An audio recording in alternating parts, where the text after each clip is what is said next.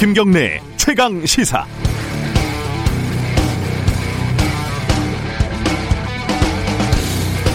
나는 임차인입니다. 어제 국회 본회의장에는 스스로를 임차인이라고 시작하는 의원들이 나섰습니다. 맞습니다. 지난주 미래통합당 윤희숙 의원의 발언이 크게 회자된 덕인데요. 이십일 대 국회에 첫발을 디딘 젊은 정치인 기본소득당의 용해인 의원의 연설도 시작이 같았습니다. 결혼 삼 년 차 신혼부부 전세자금 대출을 받아서 은평에 있는 한 빌라에 신랑과 함께 살고 있습니다. 쪽방, 고시원, 옥탑방과 같은 네 평짜리 방에 살아가고 있는 사람들이 있습니다. 강남 삼 구의 국민들만 걱정하는 것이 아니라 네 평짜리 최저 기준의 삶을 살아가고 있는 국민들의 대표자가 되어주십시오. 또 여당을 향해서도 이런다고 집값 떨어지지 않는다고 생각하시냐. 이제 시작이 되어야 한다라고 말했죠. 지난주 윤희숙 의원의 오 분 연설은 언론에서 크게 다뤄졌습니다. 명연설, 정권의 급소를 찔렀다, 신드롬이다. 그런데 용해인 의원의 연설은 어땠을까요? 오늘 아침 뉴스를 보니까 토론 배틀 윤희숙 따라하기로 보도됐습니다. 그것도 보도가 된 경우고요. 아예 보도되지 않은 경우가 더 많았습니다. 왜 그런 걸까요? 뉴스 만들기에는 선택과 현저성이 필요하다고 합니다. 뭘 뉴스로 만들지 선택하고 현저성을 갖도록, 즉 커다랗고 중요한 것처럼 보이도록 부풀리는 작업입니다. 누가 이런 선택을 왜 하는 걸까요?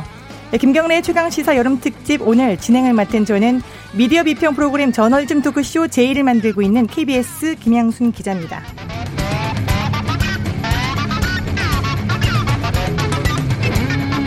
네, 김경래의 최강시사 여름특집 최강 어벤져스, 오늘은 저 김양순 기자가 책임집니다. 김경래의 최강시사 유튜브에서 검색하시면 실시간 방송 보실 수 있습니다. 문자 참여는 짧은 문자 오십 원, 긴 문자 백 원이 드는 샵 구칠삼공 무료인 콩 어플에서 의견 보내주시고요. 오늘 일 부에서는 공수처 후속법 통과에 반발하고 있는 미래통합당의 목소리, 김재원 전 통합당 의원 연결해서 들어보겠고요. 이 부에서는 공공재건축 활성화에서 십삼만 이천 가구 추가 공급하겠다, 어제 발표된 부동산 공급 대책의 자세한 내용, 또 집값 제대로 잡을 수 있을지 기획재정부의 방기선 차관보와 이야기 나눠보겠습니다.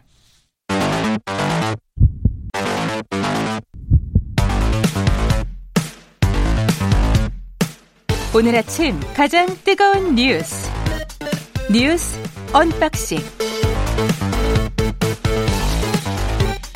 네, 오늘 아침 가장 뜨거운 뉴스 뉴스 언박싱, 고발 뉴스의 민동기 기자 나와 계시고요. 안녕하십니까. 네, 김민아 시사평론가 나와 계십니다. 안녕하세요. 네, 맨날 제가 이 자리에 있다가 이렇게 인사를 드리게 되니까 좀 기분이 이상하네요. 네, 새로운 세상이 왔습니다. 네, 좋은 세상이 왔네요. 아, 네, 감사합니다. 먼저 속보 전해드릴게요. 레바논의 수도 베이루트에서 현지 시각으로 어제 오후 여섯 시쯤에 대규모 폭발이 일어났는데요.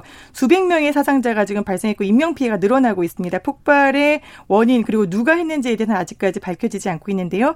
자세한 소식 들어오는 대로 전해드리도록 하겠습니다. 먼저 어, 두 분의 뉴스 언박싱 듣기 전에 장마 피해 관련해서 피해 지역 주민과 중앙대책본부 인터뷰를 먼저 듣도록 하겠습니다. 피해 상황 연결해 볼게요. 지금 어, 산양저수지가 붕괴돼서 비 피해를 입고 계신 이장님이 계십니다. 박병구 이장님 연결되어 있는데요. 이장님 안녕하세요. 예, 안녕하세요. 반갑습니다. 네. 아, 네, 안녕하세요. 지금 상황이 어떠신지, 오십 년 만에 그 산양저수지 뚝이 무너졌던데, 저도 화면을 보니까 정말 굉장히 두꺼운 벽인데 이게 순식간에 무너져 내렸거든요. 피해 상황이 예, 지금 어떤가요? 예. 예. 네, 지금 저... 어, 각 이장님들이, 어, 빠른 시일 내에 방송하는 바람에 많은 그, 피해, 저, 에, 에, 노약자 되시는 분들을, 에, 모시고 대피하여, 에, 인명 피해를 막았습니다. 아, 이장님들이 먼저 나서셔서 노약자분들을 먼저 대피시키셨군요. 예, 예. 아, 그런데 정말 너무 다행이네요. 한해 농사를 열심히 지으셨는데, 이제 인명을 구하셔서 다행이긴 한데, 논밭이 침수돼서 마을 분들이 굉장히 상심을 하셨겠어요. 예, 그렇습니다. 예, 예. 지금 그러면 작물이나 어떻게 논밭 상황은 어느 정도인가요? 아, 지금 그, 피해는 그, 벼, 조생종 벼가 지금 싹이 트는 시기입니다. 지금 현재가요. 아이고. 그리고, 예, 하우스 단지는, 예, 많은 피해가 있어서, 특히 그 하우스 단지는 그, 예, 약 팔백에서 구백 동이 잠겨 있는 상태입니다. 아유, 엄청나네요. 예. 네. 아유, 그럼 지금 이제 복구 작업을 막 시작하실 텐데, 어느 정도나 지금 복구가 됐을까요? 예, 복구 작업은 약 한 이십 퍼센트 정도가 되어 있는 상황입니다.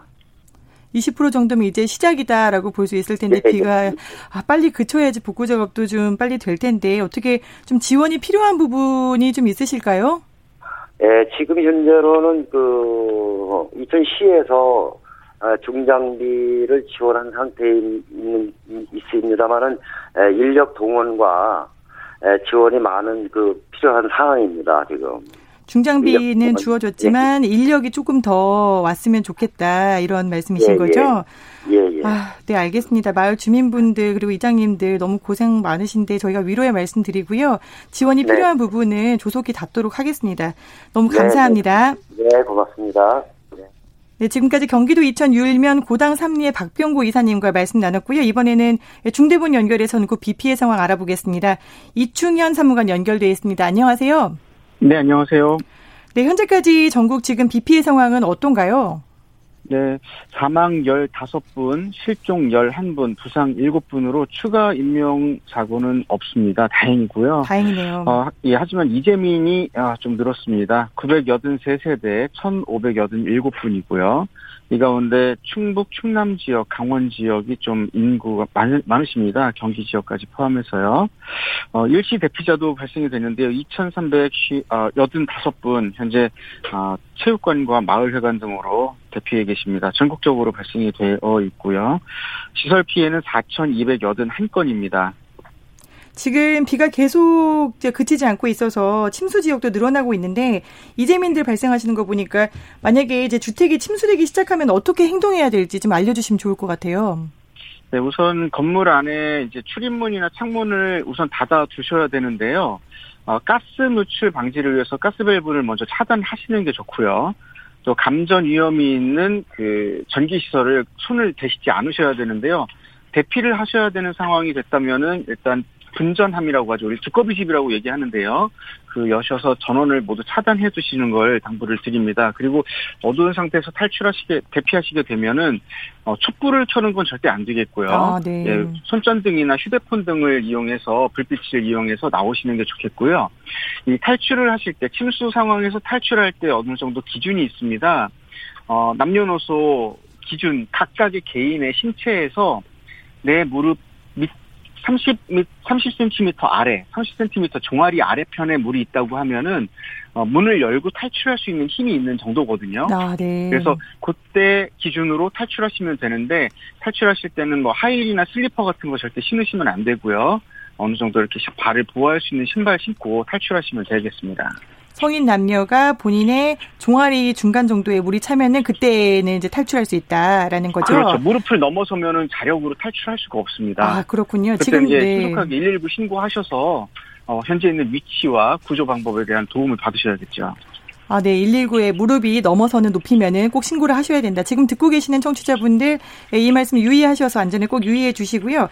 그리고 이제 일부 지역은 비가 좀 그쳐서 다시 돌아가서 막 바가지로 물을 퍼내는 집들이 있더라고요. 근데 복구 작업을 할 때 좀 유의해야 될 점들, 아까 두꺼비 집도 말씀하셨는데 감전 위험도 있잖아요. 그런 네네. 유의해야 될 점들은 뭐가 있을까요? 일단 집에 들어오시면 제일 먼저 불부터 켜려, 켜려고 하시고 또 끓이기 위해서 불을 사용하려고 하실 텐데요. 우선 충분하게 창문을 열어놓고 환기를 한참 시키셔야 됩니다.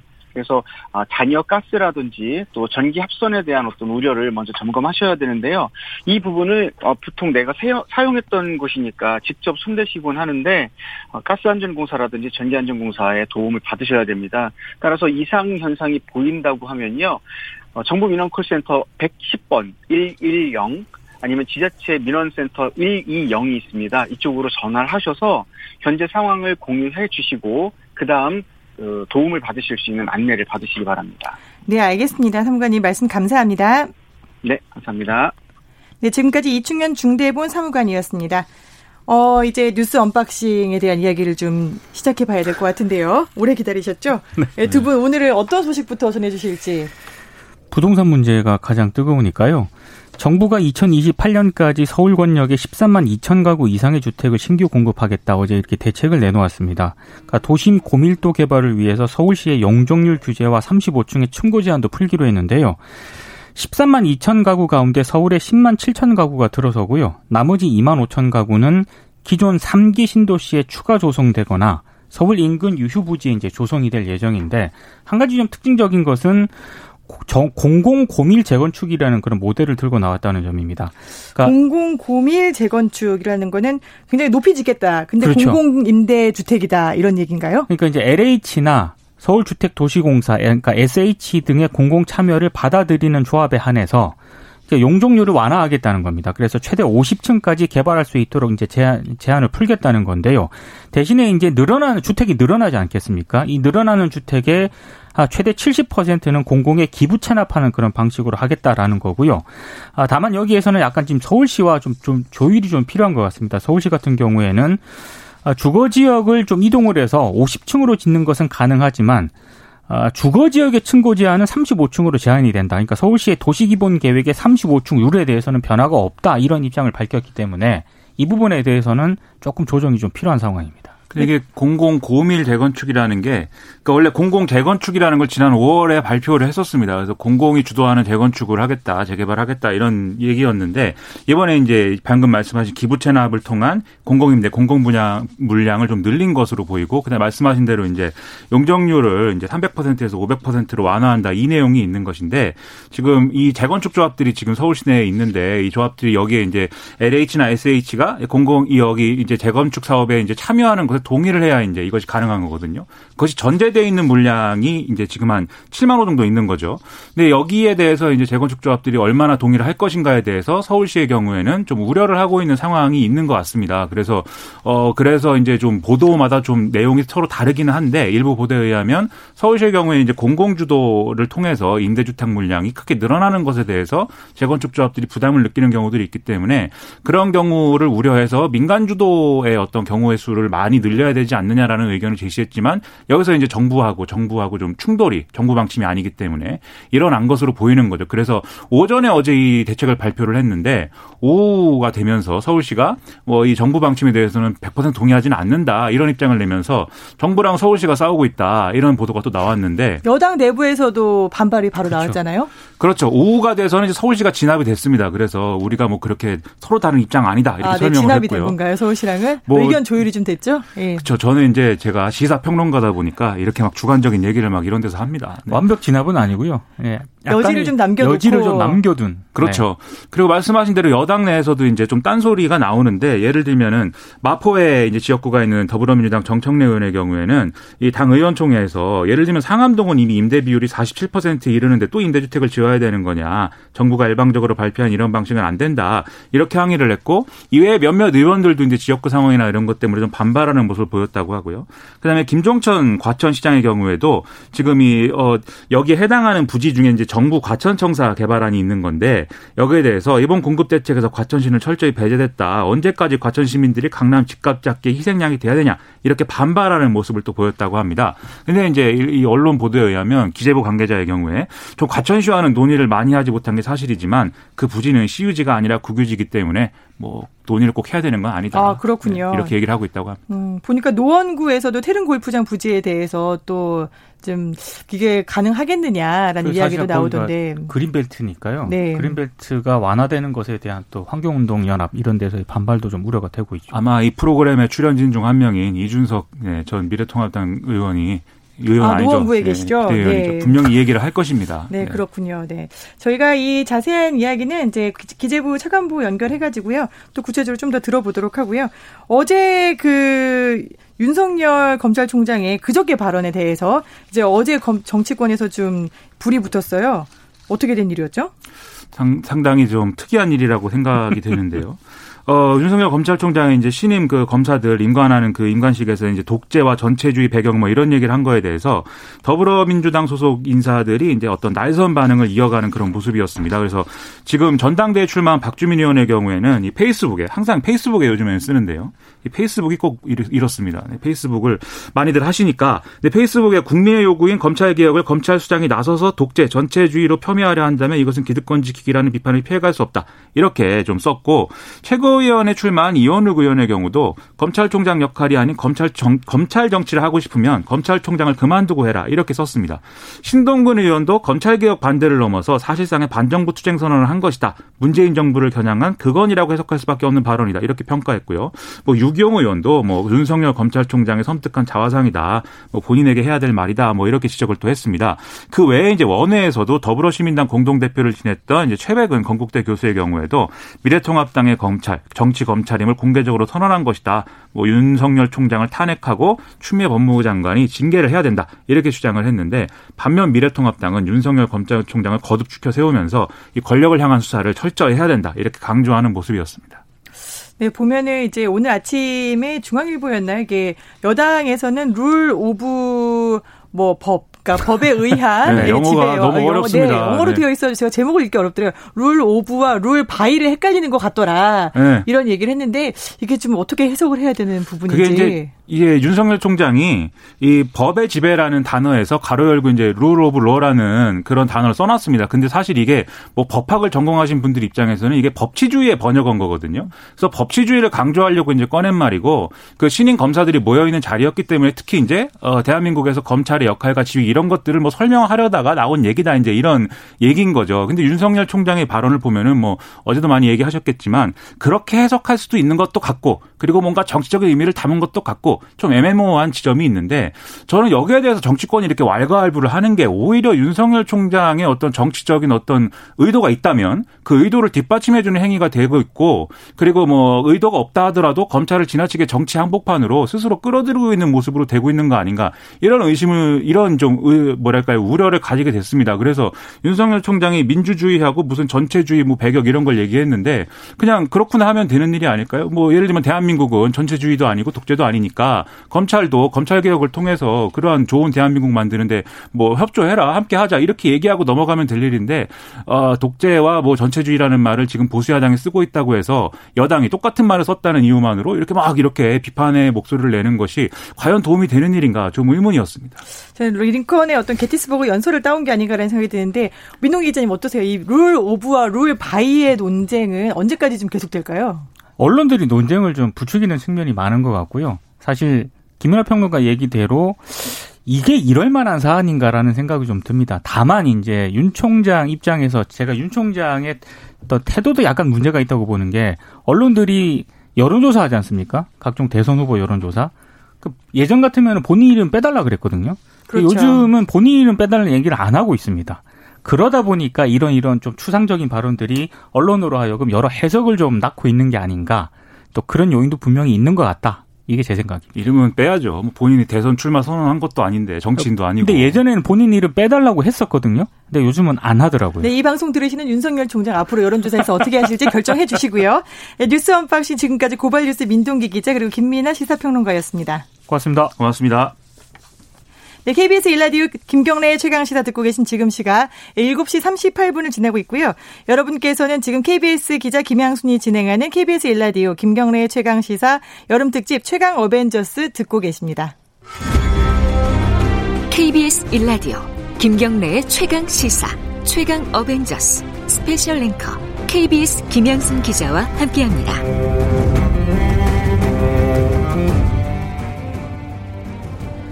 네, 김경래의 최강시사 여름특집 최강 어벤져스, 오늘은 저 김양순의 진행으로 듣고 계십니다.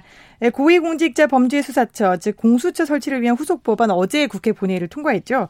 이렇게 되면 야당의 동의 없이도 국회의장 직권으로 공수처장 후보를 선출할 수 있게 되는 건데요. 통합당은 공수처법과 후속 삼 법을 처리하는 과정 문제 삼으면서 반발하고 있습니다. 통합당 어제 국회 본회의에서 모두 열 명의 의원들이 반대토론, 자유발언 등을 신청했는데요. 관련 소식 미래통합당 김재원 전 의원과 이야기 나눠보겠습니다. 안녕하십니까? 네, 안녕하세요. 네, 지금은 변호사님이시죠? 예, 그렇습니다. 그래도 이제 워낙 오랫동안 하셨으니까 어제 이제 후속 법안들 국회 본회의 통과하는 거 보셨을 거예요. 미래통합당 네. 소속 의원들은 불참한 가운데에서 통과가 됐는데 투표를 안 했죠. 이런 여당의 행보, 즉 어떻게 보면은 속도전으로만 일관하고 있다, 절차가 문제다, 이런 이야기들 통합당 측에서 계속 해오고 있거든요. 어떻게 보세요? 그렇죠. 이제 아무리 그 국회에서 마지막 표결은 다수결에 의한다 하더라도 어, 국민 중에서 다수파가 있고 소수파가 있으면 소수파의 의견을 반영을 해서 국정을 운영해야 되는데 현재의 경우에는 총선에서 사십구 퍼센트를 얻은 그 여당의 모든 의사를 그대로 국민 전체의 의사 즉 백 퍼센트로 반영하고 어, 한 번의 대화와 토론을 통해서 협상을 해서 그 의견을 반영하는 절차 없이 일방통행으로 진행하기 때문에 결국 이게 독재라는 말이 나오는 것이죠. 일방통행으로 이제 진행을 했다. 독재다라고 지금 이제 어, 비판을 통합당에서 하고는 있는데 결국에는 이제 법이 통과가 됐어요. 그러면은 후속 삼 법에 따라서 야당이 동의하지 않아도 의장은 새로 교섭단체를 지정할 수 있고 이제 요청을 하면은 사실상 후보를 낼 수 있다라는 거고 이제 통합당 입장에서는 이를 막을 수 있는 방법이 사실상 좀 없어진 것 같은데 대응은 가능한 건가요? 그런데 이제 모법이 어, 대통령이 소속된 교섭단체에서 그 후보 추천위원 두 명을 선정하고 그 외의 다른 교섭단체에서 두 명을 선정하도록 그렇게 규정이 되어 있거든요. 어, 그렇기 때문에 어, 그 시행령 개정만으로는 그 곧바로 그 저 공수처장 후보 추천위원회를 구성하기는 조금 쉽지 않을 겁니다. 모법에 되어 있기 때문에 이 시행령을 이제 다른 교섭단체를 지정을 하도록 되어 있다 하더라도 이게 가능은 하지만 그래도 쉽지는 않다 이렇게 보시는 거죠? 아니, 이제 그, 지금 교섭단체가 두 개밖에 없거든요. 그리고 그렇죠. 대통령이 소속된 교섭단체에서 두 명을 선정하면 나머지 다른 교섭단체에서 두 명을 선정하려면 그 미래통합당 밖에 없거든요. 그래서 이제, 어, 현재의 시행령은 국회의장이 교섭단체에, 어, 그, 그 후보 추천위원 선정을 요청하고 기간을 정해서 그 선정을 하라는 것이지 그 이상의 조치를 할 수 있는 권한은 아직 주지 않은 것 같습니다. 그래서 이제 시행령은 통과됐지만 사실상 이제 후보까지 가기까지는 좀 시간이 좀 남아 있다 이렇게 보시는 거군요. 그렇습니다.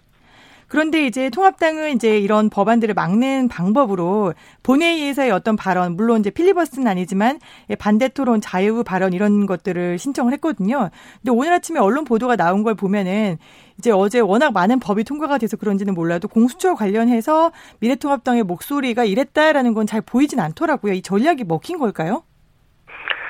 지금 뭐 할 수 있는 방법이 국회 반대 토론을 통해서 그 국민에게 알리는 방법인데 사실상 이제 언론에서 관심을 가질 만큼의 그런 이야기가 나오지 않은 것 같고 또 이미 뭐 공수처의 그 문제점에 대해서 워낙 많은 이야기가 있었기 때문에 아마 다루지 않은 것이 아닌가 생각합니다. 국민들이 그 주목을 받고 또 그 어 지금 통과된 공수처 후속법에 대해서 문제의식을 갖기에는 좀 역부족이 아니었나 생각합니다. 어제의 이제 어떤 행태는 좀 역부족이었다라는 건데 이게 사실 이제 의원님 계실 때 장외 강경 투쟁에 나섰던 통합당의 모습하고는 좀 달라요. 윤희숙 의원이 대표적으로 어 저는 임차인입니다 오 분 발언으로 좀 주목을 받으면서 사실 야당에게는 야당의 목소리를 가장 성공적으로 전파한 사례가 아니었나 이런 이야기도 나오거든요. 이 지금 과거와는 다른 투쟁 방식에 대해서는 이제 어제 공수처법 관련된 거는 역부족이었다라고 평가를 하셨지만 전반적으로 달라진 어떤 대여 투쟁 방식은 어떻게 평가를 하시나요? 어, 과거에도 그 필리버스터까지 그 신청해서 많은 의원들이 목소리를 내고 또 그런 것이 국민들에게 많은 그 전달이 된 것도 사실이거든요. 지금 현재 미래통합당 입장에서는 코로나십구가 아직도 기승을 부리고 있고 또 현재 수혜가 발생하고 있어서 장애투쟁 자체가 좀 어려운 상황이고요. 더군다나 지난 총선을 거치면서 이제 그 아스팔트 우파들과의 연대가 끊어지고 이런 여러 가지 악조건이 있기 때문에 장애투쟁을 하기는 좀 어려운 상황입니다. 그래서 국회 내에서 투쟁을 효율적으로 해주길 바라는 마음입니다. 근데 국회 내에서 효율적인 투쟁을 했다라고 보기에는 어제 이제 미래통합당 의총에서도 이런 방식에는 한계가 있다라고 지적하는 발언이 좀 다수 나왔다고 하고 또 보셨겠지만 이제 자유토론이라는 게 서로 맞대응하게 되지 않습니까? 그래서 민주당에게 판을 깔아준 거 아니냐라는 그런 역효과까지도 나왔다라고 보던데 이런 투쟁 방식이 물론 말씀하신 것처럼 현재는 장외 투쟁은 어렵겠지만 앞으로 계속 효과적인 전략이 될 수 있을까요? 과거에 수없이 많은 저 선배 의원들이 의정단상에서 여당의 그 잘못된 또 정부 여당의 문제점을 지적하고 그것을 통해서 어, 의정활동을 해오고 또 그 국정 난맥상을 바로잡기도 하고 했지만 그것은 의원들의 지난한 노력이 필요하거든요. 단순히 몇 분의 그 개인기로만 그 이 난국을 타개하기는 어렵다고 봅니다. 좋은 말씀이십니다. 개인기가 아니라 정말 많은 의원들의 지난한 노력들이 좀 쌓여야 된다라고 보시는 건데 어찌됐든 이 공수처 후속 법안이 처리되면서 이제 공수처법 또 뭐 권력, 권력기관의 개혁 입법에 속도를 낼 걸로 보이는데 당장 이제 윤석열 검찰, 검찰총장의 입지가 많이 좁아지지 않을까요? 좁아지는 정도가 아니고 이제 어, 현 집권 세력의 비위를 수사하려는 윤석열 검찰총장은 어, 거의 그 식물총장으로 만들기 위해서 여러 가지 노력을 하겠죠. 식물총장으로 만들기 위한 노력을 이미 해왔다고 보시는 거고요. 어, 중국에는 그 사마소의 마음은 길 가는 사람이 다 안다. 뭐 이런 말도 있거든요. 옛말인데요. 지금 뭐 국민들이 보기에 그 과거 조국 전 법무장관 수사라든가 또 울산 어, 시장 부정선거 사건이라든가 유재수 감찰 무마 사건 이런 수사를 하다가 그 권력자에게 밑보여서 윤석열 검찰총장이 이제 쫓겨날 위기에 처했다. 뭐 이런 느낌은 다 받고 있는 것 아니겠습니까? 지금 한동훈 검사장에 대한 그 수사도 사실상 그 일환이 아니냐 이렇게 생각을 하고 있는데요. 뭐 그런 과정이 계속 반복되지 않을까 생각합니다. 그래서 이런 과정이 반복되는 이제 어떻게 보면은 어떤 중반부에서 윤석열 검찰총장이 지난 월요일 신임검사 신고식에서 이런 메시지를 냈잖아요. 민주주의의 허울을 쓴 독재를 배격하겠다라고 했는데 지금 이 발언에 대해서 민주당이 또 굉장히 격앙된 반응을 보이고 있어요. 이게 문재인 정권을 겨냥한 발언이다라고 이야기를 하는데 어떻게 보시나요? 이제 저 문맥을 그냥 읽어보면 뭐 저 평소에 검찰총장이 신임검사에게 충분히 헌법정신을 이야기하고 헌법정신에 따른 그 형사소송법과 형법의 그 집행을 담당하는 검사가 민주주의 정신 아래 검찰권 행사하라 그렇게 이야기할 수 있다고 봅니다. 그런데 지금 상황이 앞에서 말씀드린 그런 상황이다 보니 그것을 정치적 발언으로 들을 수밖에 없는 것이죠. 사실 검찰총장이 정치적 발언을 한다는 것 자체가 이례적이고 특수한 상황이거든요. 그리고 검찰총장이 그런 발언을 하는 것이 과연 적절한가에 대해서 반론이 있을 수도 있다고 생각합니다. 그런데 지금 그런 발언을 하게 만든 것이 누구이며 또 그런 평범한 검찰총장의 발언도 그런 어, 현 정권을 빗대어서 한 발언이라고 느끼게 만든 것이 누군가를 생각해 봐야 됩니다. 그것은 바로 문재인 대통령과 현 정부 여당에서 집권 여당과 또 정부에서 어, 그렇게 만든 것 아니겠습니까? 그렇다면 스스로를 먼저 돌이켜보고 이러한 그 어, 권력자에 대한 수사를 했다고 검찰총장을 어, 쫓아내려고 만드는 이 상황을 하루빨리 저 바꾸는 것이 오히려 맞다고 생각합니다. 국민들은 평범하고 평이한 검찰권 행사를 더 원하거든요. 그렇죠. 국민들이 원하는 검찰권 행사가 제대로 되게 하려면은 지금 민주당은 이런 검찰총장의 힘빼기 행태를 멈춰야 된다라는 말씀이신데 오히려 이런 윤 총장이 할 수밖에 없다라고 지금 말씀하신 그런 반응, 발언에 대해서 민주당은 격앙된 반응을 보이고 있는데 이 반응은 정말 그러면은 어불성설이다 이렇게 생각하시겠네요? 뭐 보기에 따라서는 뭐 어, 적반하장이라고 보죠. 적반하장이다. 네. 그런데 말씀하신 것처럼 이 검찰 권한이 과도하게 축소될 수 있는 우려가 큰 상황에서 윤 총장의 발언에 대해서도 적절한가라는 반론도 사실 있거든요. 그래서 검찰 조직의 협상력을 높일 수 있는 대외 메시지를 내기보다는 본인의 정치적 행보에 신경 쓰는 거 아니냐. 또 이런 비판도 좀 있습니다. 여기에 대해서는 어떻게 보시나요?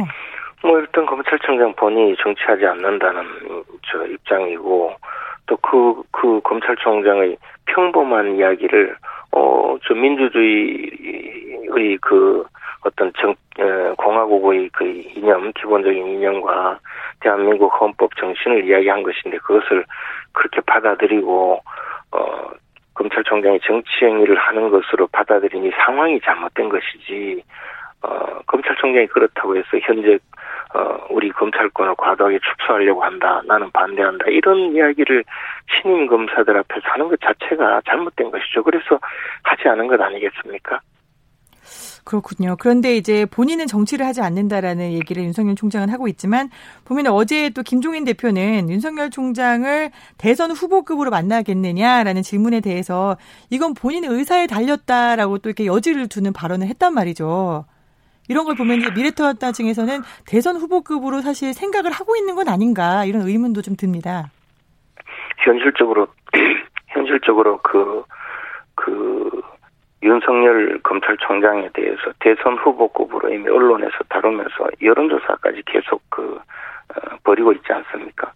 그러다 보니까 야당 입장에서 어떤 그 정치인이든 야당의 입장에서는 어, 그 지평을 넓히려는 그런 의지 표현이 아닌가 생각합니다. 어쨌든 검찰총장이 당장 그 야권의 대선 후보로 거론되는 현상 자체가 그렇게 정상적인 것은 아니고 이런 비정상적인 상황을 만든 것은 바로 문재인 대통령과 현 집권 세력이 아닌가 생각합니다.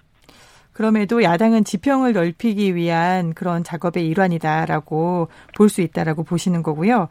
지금 그렇죠. 네 밖에 계시면서 이제 고언도 많이 해주시고 사실 내부에 계실 때도 어떤 황교안 전 대표의 리더십이나 아니면은 어떤 운영 방향에 대해서도 야당의 투쟁 방향에 대해서도 고언을 많이 해주셨었는데 어 이제 부동산 관련법 또 공수처 후속 법안 처리처럼 법안 통과는 이루어졌지만 사실 이제 시작이라고 보이거든요. 통합당이 앞으로 어떤 모습을 보여야 된다라고 보시는지.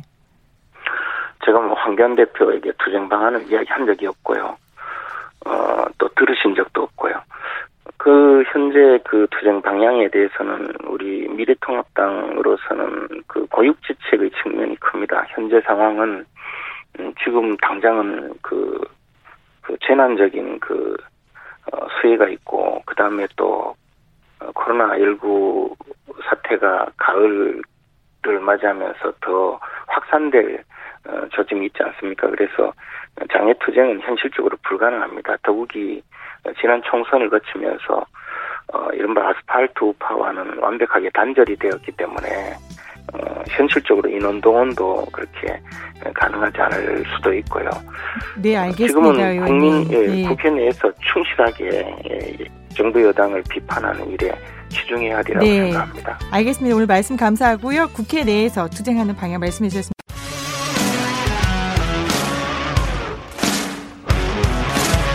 뉴스타파 기자 김경래 최강시사.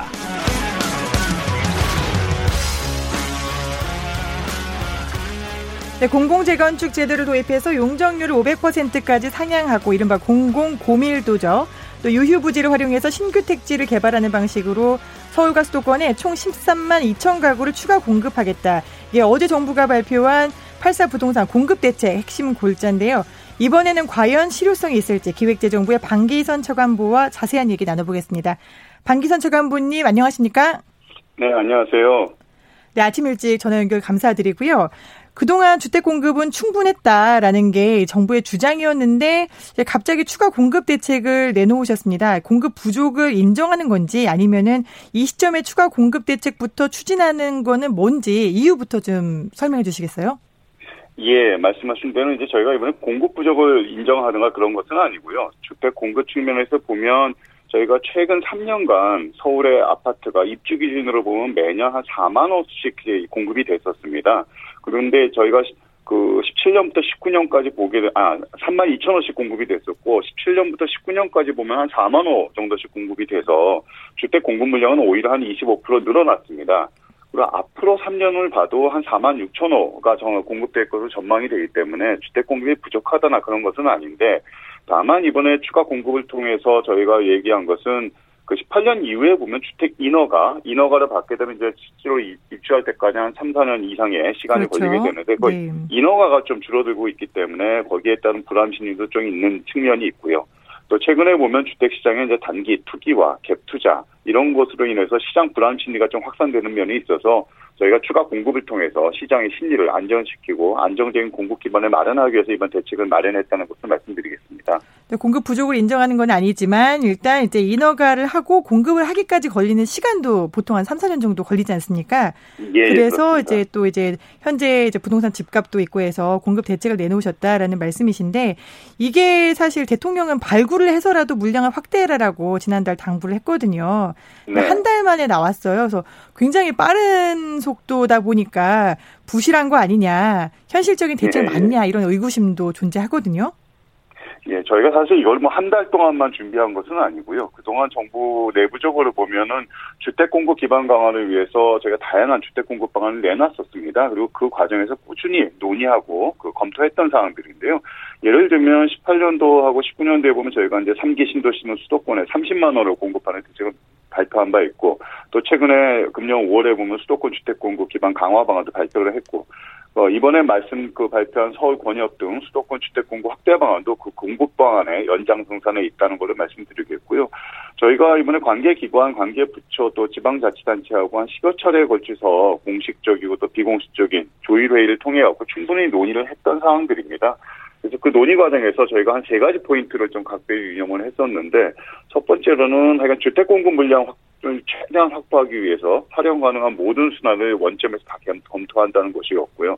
또 그동안 좀 이번에 논란이 있었습니다만은 그 그린벨트의 경우에는 환경적 보존 가치가 좀 낮은 태릉골프장 외에는 미래 세대를 위해 보존을 한다는 것이었고, 또 세 번째 마지막으로는 양적 확대뿐만 아니라 그 내용에 있어서도 무주택자, 청년 등을 위한 분양과 임대주택이 최대한 균형되도록 마련되도록 노력했다는 것을 말씀드립니다. 네, 지금 말씀하신 뭐 태릉 골프장 얘기도 하셨는데, 이 부지들을 사실 뭐 용산구 캠프킴, 과천 청사 일대 이런 곳들에 외에도 더 많은 공공부지들이 있거든요.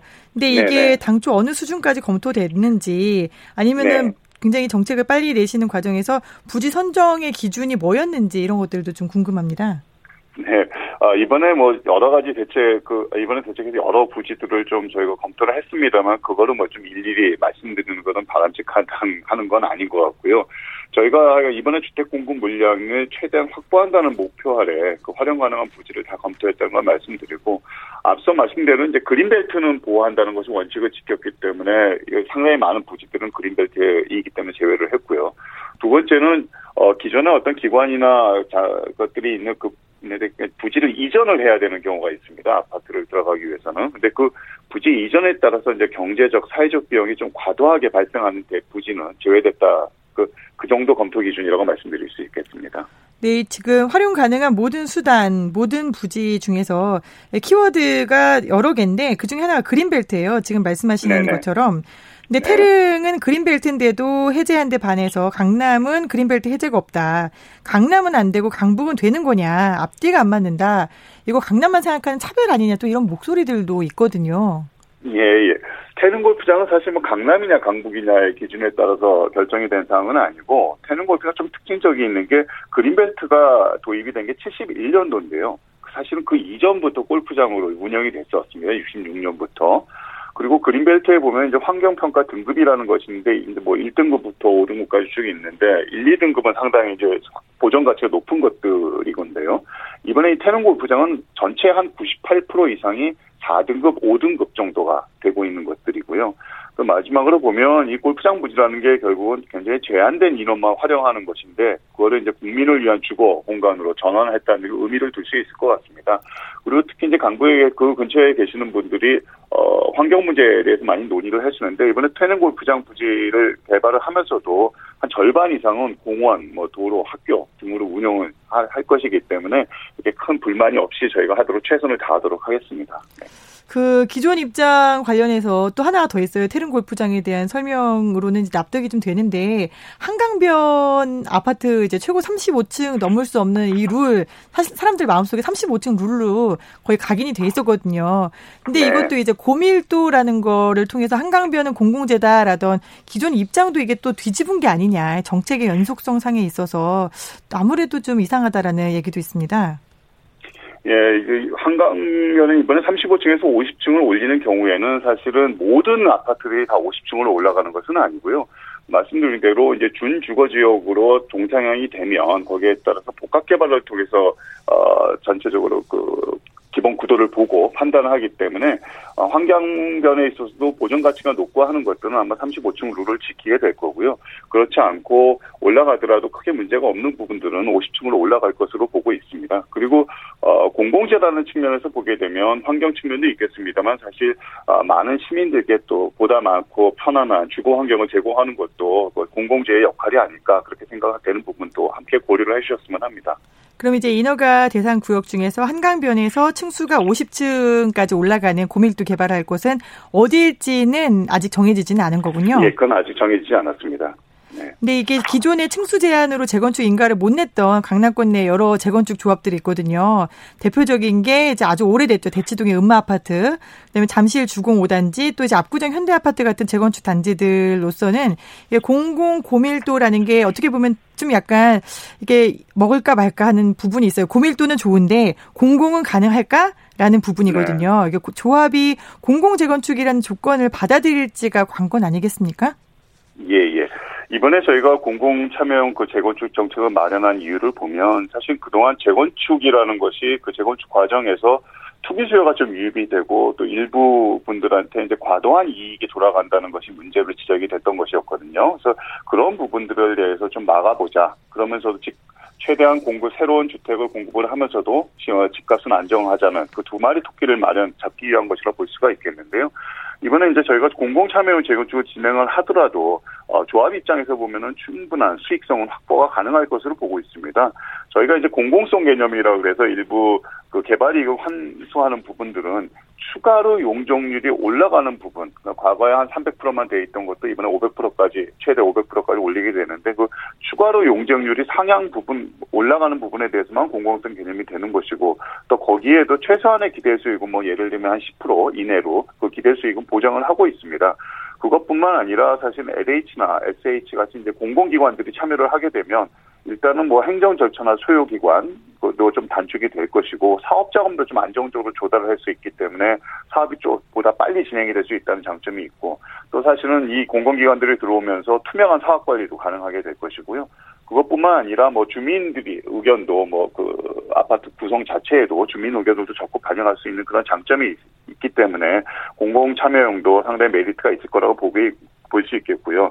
그리고 이러한 그 공공 참여형에 참여하느냐 안 하느냐 그 문제는 이러한 수익성 판단 여하에 따라서 주민들께서 직접 조합 총회를 통해서 의사결정에 참여하실 수가 있습니다. 그래서 이것뿐만 아니라 그 외에도 이제 각종 규제 완화되는 측면도 좀 있기 때문에 어느 그 많은 부분들이 조금 더 깊은 관심을 가지고 깊이 고려를 해주시면 많은 메리트에 대해서 긍정적으로 평가하실 수 있을 것이라고 지금 보고 있습니다.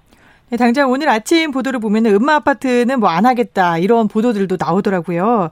이게 네. 사업성이 좋거나 아니면은 충분히 조합 단독으로 사업할 수 있는 단지는 어떻게 보면은 이런 결정을 내릴 수도 있을 것 같은데 지금 차관부님께서는 수익성이나 기대 수익은 만족할 수 있을 것이다라고 하는데 이게 아무래도 기부 체납 방식에서 공공임대라는 부분에 대해서 강남권에 있는 재건축 조합들은 좀 머뭇거리는 부분이 있는 것 같아요. 근데 그래서 공공임대 외에 다른 기부 체납 방식들도 혹시 검토를 하고 계시나요? 어, 지금 공공임대 위주로 아무래도, 아, 아니, 공공임대뿐만 아니고, 사실은 이번에 올라가는 부분에 대해서는 이제 공공분양도 들어가 있습니다. 그래서, 아, 오십 퍼센트 이상은 공공임대가 될 것이고, 한 오십 퍼센트 이하는 공공, 그, 분양이 될 것이기 때문에, 그러한 부분들은, 어, 청년이라든가 신혼부부라든가 그런 분들의 이제 무주택자한테 돌아가게 될 가능성이 높을 것으로 보고 있고요. 어, 그, 강남권에 있는 조합원 분들께서도 이번에 저희가 마련하고 발표한 정책에 대해서 조금 더 깊이 그, 좀 숙지를 하시고 한번 검토를 해보시면, 어, 그 나름대로의 장점에 대해서 인정을 하시고 좀 더 긍정적으로 평가하실 수 있을 것이라고 생각을 합니다. 이걸 공공재건축으로 짓게 되면은 거기에는 분양가 상한제가 적용이 될까요? 예, 예, 분양가 상한제는 적용이 됩니다. 네. 분양가 상한제가 적용이 되고 말씀하신 네네. 것처럼 공공 분양도 뭐 신혼부부라든가 청년들을 대상으로 하게 된다라고 네. 하면은 네네. 또다시 네. 나오는 생각이 판교나 위례처럼 이게 로또가 될 수도 있다. 처음에는 굉장히 어. 낮은 값으로 샀지만 결국에는 집값이 오르면서 어떻게 보면은 내가 경험했었던 이거는 판교 같은 로또가 될 거야라는 그런 생각 때문에 다시금 또 투기를 부추길 수도 있다 그런 우려도 있거든요. 어, 이번에 저희가 이제 십일 공 개청이나 유월 달에 발표한 대책에도 보면은 주택의 이제 취득, 보유, 양도 그런 전 단계에 대해서 부동산 세제를 대폭 강화했습니다. 그래서 이 대, 부동산 세제를 대폭 강화한 거는 사실 투기 수요를 좀 막기 위한 것이겠고요. 이번에 말씀하신 공공참여 공유 그 재건축을 통해서 개발 이동 환수 조치가 되고 하기 때문에 어, 과도한 로또 이런 것들은 발생을 하지 않도록 정부가 최선의 노력을 다하고 있다는 건 말씀드리고, 지금 사실 이 시간에 이번에 지금 부총리 주재로 해서 부동산 시장 점검 관계장관회의가 열리고 있습니다. 그래서 저희가 이 매주 열리는 관계장관회의를 통해서 그 시장을 면밀히 좀 모니터링하고 필요시에는 그러한 뭐 교란 요인이라든가 투기 수요에 대해서는 단호하게 대응해 나갈 것으로 그 말씀을 드리겠습니다. 네, 이 청약 과열과 이제 어떤 분양에 대한 것들이 다음 정책으로 어떻게 연계가 될 것인지에 대한 의문들이 좀 있는데요. 하나 더 여쭤보면은 서울지방조달청이나 국립외교원부지 같은 경우에는 사실 강남에서도 알짜 주거 위치거든요. 청년이나 네. 신혼부부 중심으로 저가 분양을 할 경우에 백 퍼센트로 임대주택으로 추진할 필요성이나 가능성 있을까요? 어, 뭐, 서울지방조달청이나 국립외교원부지는 뭐, 말씀하신 것처럼 상당히 인기가 많을 것으로 보고 있는데요. 저희가 이 부분에 대해서는 백 퍼센트 임대주택으로 공급하기는 쉽지는 않을 것 같습니다. 네, 다만 원칙적으로 분양보다는 좀 임대부증을 최대한 높여서 이 물량들이 청년이나 신혼부부에게 공급되도록 할 예정이고요. 어, 또 이번에 가능한 한 이게 특혜성으로 저가 분양을 하기보다는 좀 일정 기간 임대한 후에 이렇게 퇴거를 하시면 다음 임차인이 좀 사용할 수 있는 장기 임대주택 방식을 저희가 생각을 하고 있습니다. 아주 확정된 것은 아닙니다만. 그리고 이번에 발표된 그 대책을 보시면 지분 적립형 분양주택 방식이라는 것이 있는데요. 이 새로운 게 이제 도입이 되는 방식인데 초기에 뭐 한 일정 지분만 매입을 하고, 만약에 아파트 가격이 백이면 한 사십 정도만 그 돈을 지불하시고 매입을 하고 나머지는 오래 사시면서 그 지분 매입 규모를 차츰차츰 늘려가고 또 임대로도 좀 일부 지불하시는, 그래서 한 뭐 십 년이 됐든 이십 년이 됐든 최종적으로 이제 백 퍼센트 매입을 하는 방안을 저희가 새로 도입을 했는데, 어 이러한 그 지분 적립형 분양주택 방식을 도입을 하면 정말로 실수요자들에게 이 주택이 공급이 될 수 있고, 또 과도한 지금 말씀하신 것처럼 로또라든가 이런 일은 생기지 않을 것으로 보고 있습니다. 지금 두 가지 굉장히 중요한 앞으로 정책적인 키워드를 얘기를 해주셨는데, 하나는 이 뭐 강남의 이른바 국립외교원 부지 같은 경우에는 장기 임대를 하겠다라는 네네. 말씀이신 거고, 그다음에 지분 적립형으로 실소유를 하도록 하겠다. 예. 오, 요거는 언제쯤 좀 윤곽이 나올까요?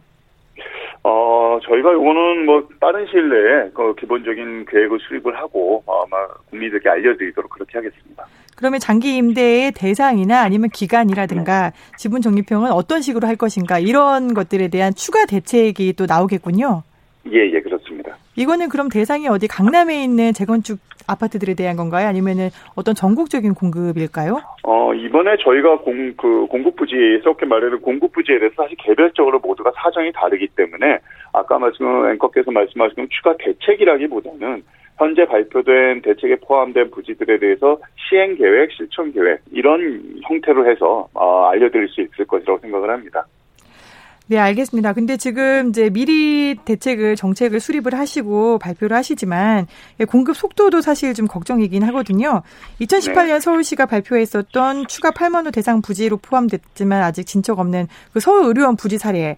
이게 아직도 안 되고 있어요. 이제 가장 빨리 착공이 가능한 부지는 어디고 시점은 언제쯤이 될지. 어, 저희가 이게 각종 말씀드리는 각종 부지마다 다 좀 성격이 다르기 때문에 어떤 부지의 경우에는 현재 있는 기관들을 좀 이전을 하고 또 뭐 토대 공사를 하고 입주를 이제 공사를 시작해야 되는 반면에 일부 부지에 대해서는 지금 현재 이제 빈 땅으로 되어 있는 것들이 있습니다. 그래서 그런 부분들에 대한 그 아무래도 공급이 먼저 이루어질 것이라고 보고 있고요. 그 예를 들면 뭐 과천청사에 있는 유휴 부지나 이런 쪽은 조금 더 빨리 진행이 될 수 있을 것이라고 보고 있고, 어, 그래서 빠르면 한 내년 정도에는 공사로 들어가고, 그, 뭐, 청약을 받을 수 있을지, 있지 않을까, 그런 부분들에 대해서는 생각을 하고 있습니다. 조금 더 구체적인 거는 저희가 이제 개별 부지별로, 어, 계획을 마련이 돼서 발표를 드릴 때 말씀드릴 수, 말씀드리도록 하겠습니다. 네, 국유지인 유휴부지가 가장 빨리 시작할 수 있을 거고, 네. 과천청사의 유휴지는 국유지니까 좀 먼저 네네. 시작할 수 있는 그런 가능성이 높겠군요. 아유, 차관보님 너무 감사한데요. 마지막으로 이게 사실 스물세 번째 부동산 대책이 나왔어요. 이 정부에서. 문재인 정부 부동산 대책은 실패라는 주, 주장이 뭐 야당, 뭐 보수 일각에서 굉장히 많이 나오고 있는데, 어, 이런 질문을 드려도 될까요? 정부 당국자가 정책을 위반하시는 분인데 의견은 어떠실까요? 어, 저희가 사실은 뭐 그동안 스물두 차례, 스물세 차례 뭐 이런 얘기들을 많이 하셨지만 큰 대책으로 보면 저희가 이제 선제적으로 다섯 차례 대책을 발표를 했었습니다. 근데 정부는 국민 여러분이 좀 불안감을 가지지 않도록 그동안 이제 실수요자 보호, 또 투기 수요 근절이라는 그 두 가지 절대 원칙 하에서 시장 안정 대책을 일관되게 추진해온 것이고요. 어, 그 결과에 따라서 주택 투기에 대해서는 기대 수율이 좀 낮아지고 최근에 보시면 서울 아파트 매매나 이런 것들이 상승세가 좀 둔화되는 뭐 성과도 거두고 있다는 것을 말씀드리겠습니다. 다만 그동안 이제 부동산 입법 같은 것들이 통과가 아직 되고 있지 않았었기 때문에 거기에 따른 불확실성도 좀 있었고 또 갭 투자 차단의 우려에 대해서 조금 그 급하게 매수를 하시려는 그런 시장 불안 요인도 있었다는 것은 뭐 다들 아실 것으로 보고 있습니다. 근데 이번에 어제 이제 최종 이제 국회 입법 과정을 통해 가지고 투기 수요 차단을 위한 관련 법 개정 절차가 마무리가 됐었습니다. 그리고 거기 추가적으로 이번에 어제 말씀드린 이제 공급 대책을 통해서 주택이 충분히 지어진다면 앞으로 그 부동 시장도 좀 안정이 더 될 것으로 보고 있고요. 그 혜택은 국민들에게 돌아갈 것으로 기대를 하고 있습니다. 네, 알겠습니다. 최강부님 말씀 잘 들었습니다. 감사합니다. 예, 감사합니다. 네, 지금까지 기획재정부 방기선 차관보였습니다.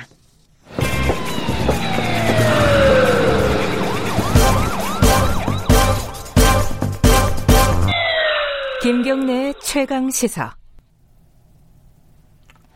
네, 앞서 일부에서 들으신 대로 집중호우 피해가 정말 심각한데요. 이번 비가 얼마나 더 계속될지 팔당댐에 케이비에스 박대기 기자가 나와 있습니다. 박대기 기자 전화를 연결해서 자세한 날씨 상황 들어보겠습니다. 박 기자, 안녕하세요. 네, 안녕하십니까. 네, 우리 눈사람 박대기 기자가 이제는 팔당댐에 나가서 호우의 아이콘이 되었는데요. 지금 네. 제가 아까 화면 보니까 비를 굉장히 많이 맞았더라고요. 아, 예, 어, 예, 여기 비가 조금씩 내고, 내리고 있는 상황이고요. 또, 이제, 방류되는 물살이 워낙 거세다 보니까, 물고라와 안개가 좀 심한 상황입니다. 아, 머리가 많이 젖어 있던데, 지금, 현재 날씨하고 팔당댐의 방류 상황 좀 전해주시겠어요? 예, 비가, 여기 서로 비슷한 상황인데요. 비가 조금씩 내리고 있고요. 또, 방류량은 초당 팔천오백 톤입니다. 어제는 육천 톤 정도를 방류를 했었는데, 지금은 방류량이 조금 상승한 상황입니다. 하지만 이틀 전에 만 사천 톤 초당 방류한 거에 비하면 뭐 그렇게까지 많은 그런 상황은 아닙니다. 어, 팔천오백 톤 정도 방류량을 볼 때 서울의 한강 수위 같은 경우에는 뭐 지금보다 크게 내려가진 않을 것 같고 지금과 비슷한 수준을 당분간은 유지할 것 같습니다. 어, 여기 팔당댐 물이 한 세 시간에서 여섯 시간 정도 뒤면 서울에 도착하는데요. 어, 문제는 지금 밤새 강원도 쪽에 폭우가 많이 왔기 때문에 어, 팔당댐의 상류 지역에서 어, 서서히 영향을 주고 있는 그런 상황입니다. 그래서 오늘 낮에는 방류량을 좀 늘릴 수 있는데 만약 방류량을 크게 늘리게 된다면은 서울 수위 상승에도 영향을 줄 것 같습니다. 한강 수위는 당분간은 영향이 없겠지만 이제 위에서부터 순차적으로 내려오는 방류가 예. 도착하는 시간이 좀 있군요. 예, 오늘도 순천에서 올 때까지 한 여섯 시간 정도 걸리기 때문에 좀 더 지켜봐야 될 것 같습니다. 여섯 시간. 네, 알겠습니다. 예. 오늘도 중부지방 비가 좀 많이 올 거라고 하는데 날씨 좀 전해주시죠. 네, 어제 사실은 서울에 비가 많이 온다고 했는데 기상청이 예보를 했었는데요. 오지 않아서 좀 긴장의 끈을 놓으시는 분도 계실 것 같은데 오늘도 방심해서는 안 될 것 같습니다. 어, 일단 예보돼 있기로는 수어, 수도권과 강원 영서 지역 중심으로 어, 시간당 많으면 오십에서 백 밀리미터, 또 아주 많은 곳은 시간당 백이십 밀리미터가 넘는 매우 강한 비가 올 가능성이 있다고 예보돼 있습니다. 또 남부지방은 이거 정반대로 이제 폭염이 계속되고 있는데요. 한낮에 대구와 제주는 삼십사 도까지 오르는 것으로 예보돼 있고 광주도 삼십이 도까지 오른다 그렇게 예보가 돼 있습니다. 네, 이번 폭우는 언제까지 좀 계속될 걸로 예측하시나요? 네, 일단 내일은 전국에 비가 올 것으로 예보가 돼 있습니다. 사 호 태풍 하구핏이 어, 중국 상해 부근에 상륙하면서 열대 저압으로 약화됐는데 여전히 남아, 남아있는 비구름대가 한반도 전역에 영향을 줄 것 같습니다. 어, 그리고 이제 이번 비 같은 경우에는 팔월 십사일까지 계속될 전망이라고 일단 기상청은 내다보고 있는데요. 이렇게 되면은, 어, 장마가 팔월 십사일까지 계속돼서 역대 최장기간 장마로, 그, 예상이 됩니다. 네, 청취자 육칠팔칠님 문자 주셨습니다. 박대기 기자님 조심해서 취재해 주세요라고 이게 응원 보내주셨고요. 아, 예, 감사합니다. 네, 말씀 감사하고요. 지금까지 박대기 기자, 네, 팔당댐에서 조심해서 취재해 주시기 부탁드립니다. 감사합니다. 예, 고맙습니다.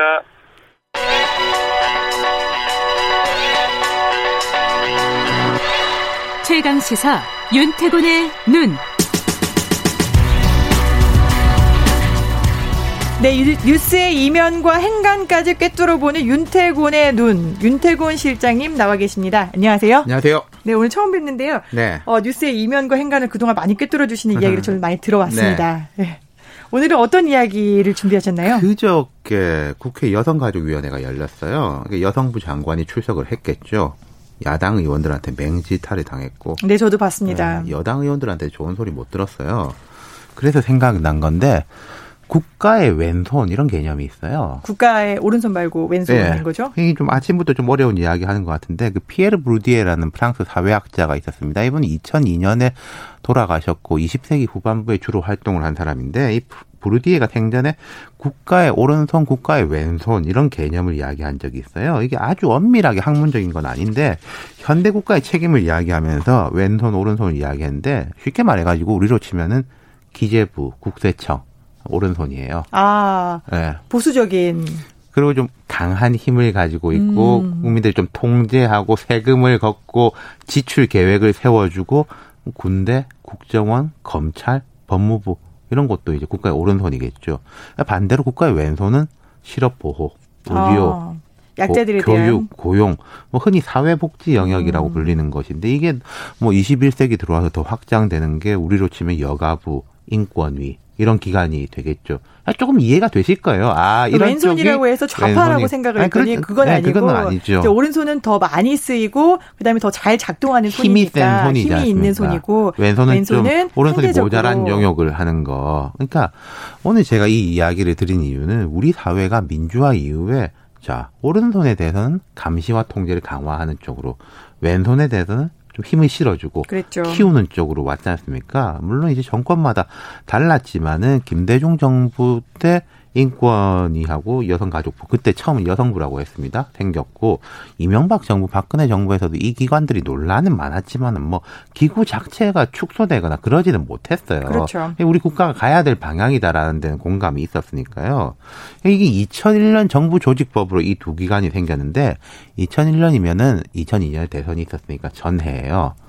이때 뭐 사실은 김대중 정부 인기 그렇게 좋을 때도 아니었습니다. 말뚝 박은 거예요. 그렇죠. 쉽게 말해서 반발도 만만치 않았는데 근데 그때 민주당이 정권 재창출을 해서 두 기관이 안착을 한 거예요.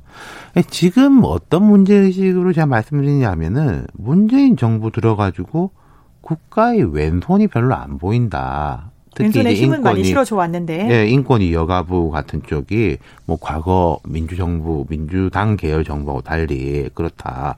그러니까 국회 여가위에서 질타받은 게 이런 겁니다. 박원순 전 시장, 뭐 오거돈 전 부산시장 이런 사건은 전형적 권력형 성범죄 아니냐 이렇게 야당 의원이 질의하니까 여가부 장관이 아직 수사 중인 사건이다. 그렇게 이야기했어요. 다시 야당 의원이 아니 오 전 시장은 본인이 밝혔고 인정도 했는데 그 권력형 성범죄가 아니냐. 그러니까 수사 중인 사건에 대해서 제가 죄명을 규정하는 것은 적절치 않다. 국가의 오른손들이 보통 하는 이야기예요. 그러게요. 네, 죄명을 규정한다라는 거를 바라고 그런 답변을 바라고 한 질문은 아닐 그러니까요. 거잖아요. 그러니까 이제 야당에서는 당장에 뭐 여성 가족 분야, 여당 가족 분야, 특히 여권 인사들에 대해 가지고도 말 못하는 거 아니냐 이런 식의 반응이었고 정의당에서도 여당 눈치만 본다 비판했고 민주당, 뭐 권인숙, 이수진, 양경숙 의원 등도 막 질타를 했어요. 근데 근년에 여가부가 이런 이야기를 많이 들었거든요. 인권위 같은 경우에도 좀 비슷합니다. 그러니까 브루디에가 국가의 왼손 오른손 개념을 제시한 이유는 이 두 손이 서로 긴장 관계를 가져야 된다. 특히 이제 왼손이 힘이 약하지만은 오른손이 오른손을? 이렇게 하면은 탁 때리기도 아, 하고, 그렇죠. 예, 좀 제어를 하고 거죠. 그래야 된다. 이게 현 정부 들어와서 정권 초에 이제 적폐청산 드라이브 이것도 지금 검찰에 들이대는 이제 기준으로 보면 인권 침해적 요소가 좀 있다는 지적들이 있어요. 그리고 이제 보면은 자 검찰 개혁의 면에서 보면은 여당 의원들이 나 법무부가 뭐 일을 많이 하죠. 그러니까 오른손에 대해서 좀 제어를 하겠다라는 건 많이 하는데 왼손이 별로 할 일이 없냐. 잘 눈에 띄지가 않습니다. 그러니까요. 일단. 참여정부 음. 때나 김대중 정부 때 보면은 인권위하고 경찰, 국정원 이런 기관들의 긴장관계가 되게 많았었어요. 인권위원장이 인권위와 경... 경찰 간의 그렇죠. 긴장관계. 경찰에다가 이제 그렇죠. 권고안을 날리고 그렇죠. 뭐 경, 경찰에서 뭐 이렇게 왜 우리한테 이러냐라고 하면 청와대에서 인권이 원래 그러라고 있는 기관이다. 그렇죠, 그렇죠. 좀 불편하라고 있는 기관이다. 그리고 이명박 정부 때도 그 광우병 촛불 집회 때 집회 현장에 현장에 인권위 조사관들이 조끼 입고 나가가지고 막 경찰이 감시하고. 그렇죠. 당시에는 그랬거든요. 이제 집회나 어떤 시민단체들이 매달릴 수 있는 어떤 최후의 어떤 기관이 인권위였거든요. 그렇죠. 아니, 지금 긴장관계 여성부 인권위에서는 제가 기억나는 건 딱 하나 있어요. 탁현민 지금 비서관이죠. 처음에 청와대 행정관으로 들어갈 때 과거에 이제 여성 폄하 글에 있었다. 이 비판이 많았을 때 정현백 당시 여성부 장관이 국회에서 하도 그때도 이제 야당 의원들 뭐라고 하니까 해임 건의하겠다 이야기했다가 여당 지지층한테 맹공을 당했거든요. 뭐 그런 거가 또 원인이 아닌가. 왼쪽이 잘 안 보이는 거는 뭐 그런 식의 이제 관측도 있는 거고. 현 정부가 인권이나 성인지 관수성이 과거 정부들보다 이제 좀 위에, 위에 있기 때문에 인권이나 여가부가 할 일이 좀 줄어들었다. 이런 면도 분명히 있을 거예요. 그리고 이제 인권위가 생활 속의 인권 감수성을 높이는 활동을 지속적으로 하고 뭐 그러긴 한다라고 하는데 예컨대 지금 차별금지법 같은 논의가 많이 되고 있지 않습니까? 이게 인권위 내부에서는 총선 전에 우리가 좀 치고 나가자 했는데 상층부에서 선거 이후에 하자. 그랬죠. 뭐 그랬다라는 네. 게 있거든요. 이런 건 좀 확장폭을 넓혀야 되지 않을까. 그래서 오늘 말씀드렸습니다. 아, 네, 말씀 잘 들었습니다. 네. 오늘 국가의 왼손, 네, 윤태군의 눈이었습니다. 네, 여러분은 지금 케이비에스 기자 김양순이 진행하는 케이비에스 일라디오 김경래의 최강시사 여름특집 최강 어벤져스를 듣고 계십니다. 이 부는 여기까지고요. 잠시 뒤 삼 부 지금은 을밀대에서는 오늘부터 사 주간 노회찬 재단과 함께 육사일일 프로젝트 우리 사회 보이지 않는 노동 집중 조명해보는 시간을 갖겠습니다. 첫 시간은 오늘 알지 못하는 청소노동.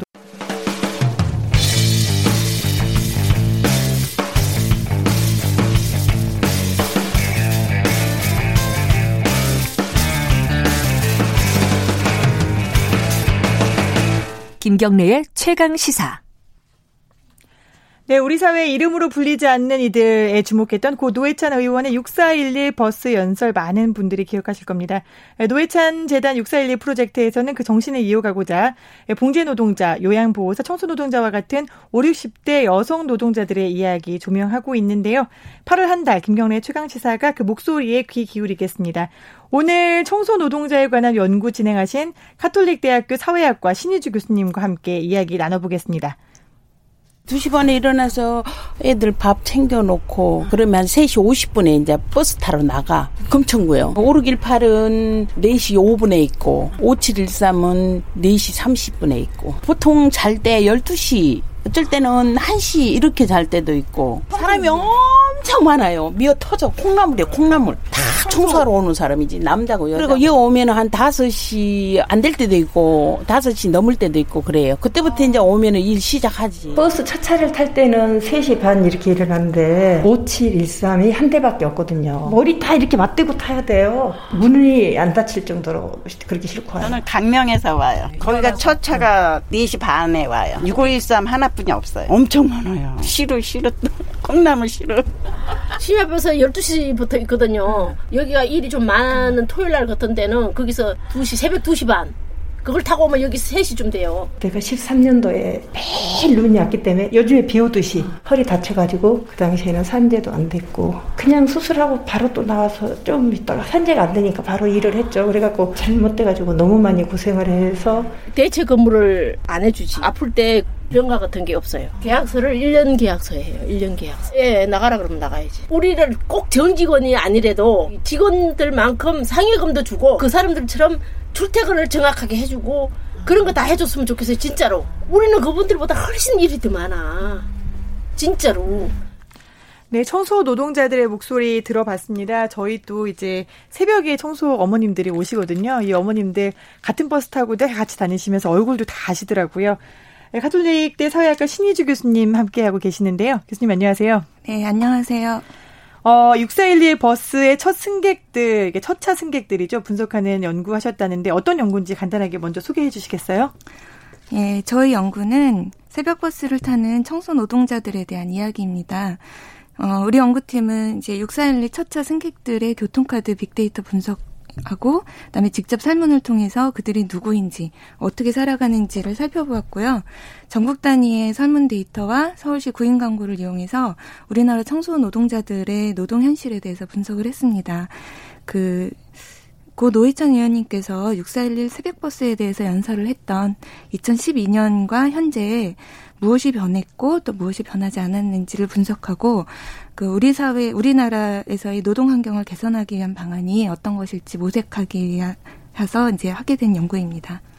육사일일 버스도 그렇고 이제 봉제 노동자, 요양보호사 등 오십, 육십대 여성 노동자인데 새벽 네시에 출발하는 버스 첫차, 교통카드 빅데이터도 보셨다고 했는데 주로 어떤 분들이 타시나요? 아, 그 새벽 네시에 출발하는 육사일일 버스 첫 차는 사실 하나가 아니에요. 두 대가 이제 동시에 출발을 합니다. 그렇더라고요. 사람이 너무 많아서 다 태울 수 없어서 두 대가 동시에 출발을 한다고 들었습니다. 네, 바로 이제 버스가 두 대가 연달아서 이렇게 같이 운행을 해요. 그래서 처음 그러니까 첫 차는 첫 차부터 일단 이제 그 승객들이 꽉 차고요. 그다음에 어, 한 다섯 여섯 정거장이 지날 때는 이제 뒷차도 이제 그 승객들로 가득 차게 됩니다. 근데 이분들에 대한 저희가 설문조사를 진행을 해서 실제로 어떤 분들이 이 버스를 타고 있는지를 조사를 했는데요. 어, 팔십 퍼센트 정도가 이제 여성분들이고요. 연령으로는 육십대 이상이 팔십삼 퍼센트 그리고 청소 업무를 하는 분들이 구십 퍼센트가 넘는 이런 비율을 갖고 있습니다. 육십 대 여성이 팔십 퍼센트 이상이고 청소하시는 분들이 구십 퍼센트 이상이고 아, 이 첫 차에 오르시는 그 분들 세 단어만으로도 그 무게가 느껴지는데 그 굉장히 청소노동이라고 하면은 실제로 이분들의 노동 환경은 어떤가요? 예, 그 사실은 우리 사회에서 가장 불안정한 삶의 조건을 갖고 있는 세 집단이죠. 육십 대 그다음에 여성, 청소노동자. 그러니까 최근에 이제 노인 빈, 노인 빈곤에 대한 이제 문제가 크게 제기가 됐었고요. 또 성차별, 없어지지 않는 그 성차별.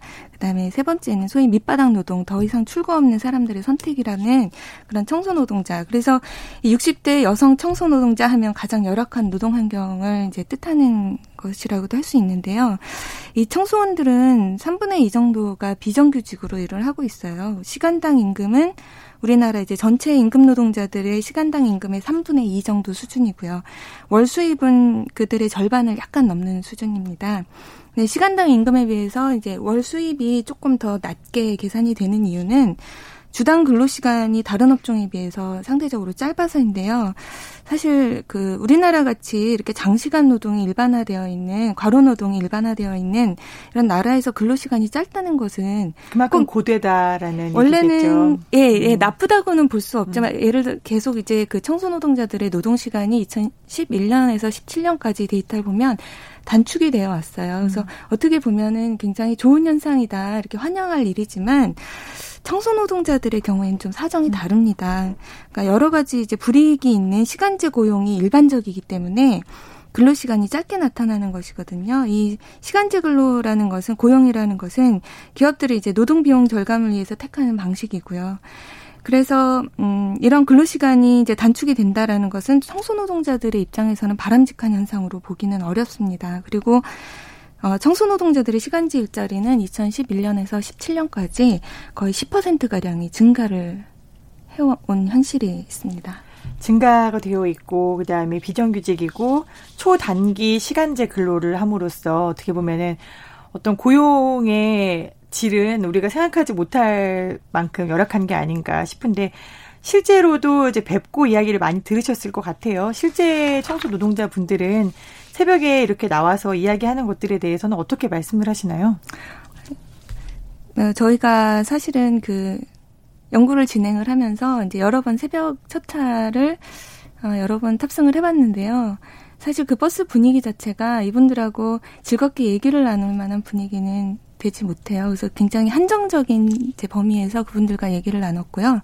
그다음에 설문조사를 하면서 이제 그분들에게 들었던 이야기, 뭐 당연히 이제 요통, 근육통 이런 뭐 다양한 질환들도 갖고 계시고 피로감 호소하시고 상당 부분이 일과 관련성이 있다고 이제 말씀을 하시고요. 새벽차 타면서도 늘 시간에 쫓기고 세, 네 시에 퇴근 후에 또 가사일도 해야 되고 새벽 세 시에는 일어나야 되니까 일찍 잠들어야 되고 무슨 가정생활, 사회생활에 대해서는 굉장히 이제 어, 제대로 즐기지 못하시는 이제 경향이 있고요.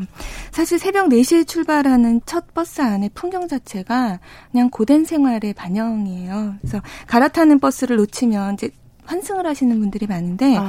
지각을 하기 때문에 지각을 하게 되면 또 굉장히 한 소리를 듣는다. 그거 굉장히 싫다. 이렇게 말씀을 하시고 그래서 이제 붐비는 버스에서 하차하실 때 그 육십, 칠십 대 이제 노동자분들이 힘도 없고 그러니까 굉장히 이렇게 밀치고 막 하면서 어. 이제 분위기가 험악해질 때도 있고 앞에 가로막고 있는 이제 젊은 남성들을 향해서 막 욕을 하시는 분들도 계시고 그래도 이제 서로 또 교통카드 전달해서 하차 태그도 해주시고 아. 대신해주시고 그리고 또 어떤 분들은 일할 수 있어서 다행이라는 말씀하시는 분들도 있고요.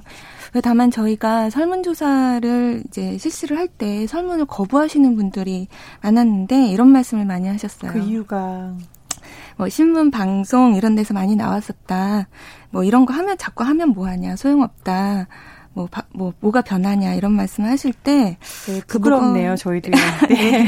무거운, 이제 음. 책임감이 느껴지죠. 그래서 새벽에 고된 노동보다 그들한테는 이제 변하지 않는 그 노동 현실이 더 어렵고 음. 고된 게 아닐까, 그렇게 생각을 해봤습니다. 근데 이분들, 이제 교수님이 직접 새벽 세 시, 네 시 첫 차 타시고 인터뷰 설문하신 거잖아요. 네.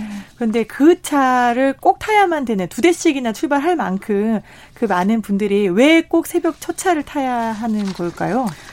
좀 늦게 나오셔서 청소해도 되지 않나요? 그렇죠. 그 실제로 이제 우리나라 직업들 중에서 청소원 및 환경미화원의 규모가 직업군들 중에 여섯 번째로 그 규모가 커요. 근데 이거를 사실 알고 계신 분들은 잘 안 계시더라고요. 저희 연구팀의 이제 빅데이터 분석에 따르면 서울에 매일 네, 다섯 시 사이에 버스를 타는 분들이 최소 이만 명 이상으로 계산이 되고 있어요. 서울에서요? 네. 아. 그, 이제 상위 이십 개, 제일 붐비는, 새벽에 제일 붐비는 상위 이십 개 버스 노선의 탑승자가 이제 사천여 명, 이렇게 계산이 되고 있거든요. 그 많은 분들이 왜 새벽 버스를 타느냐.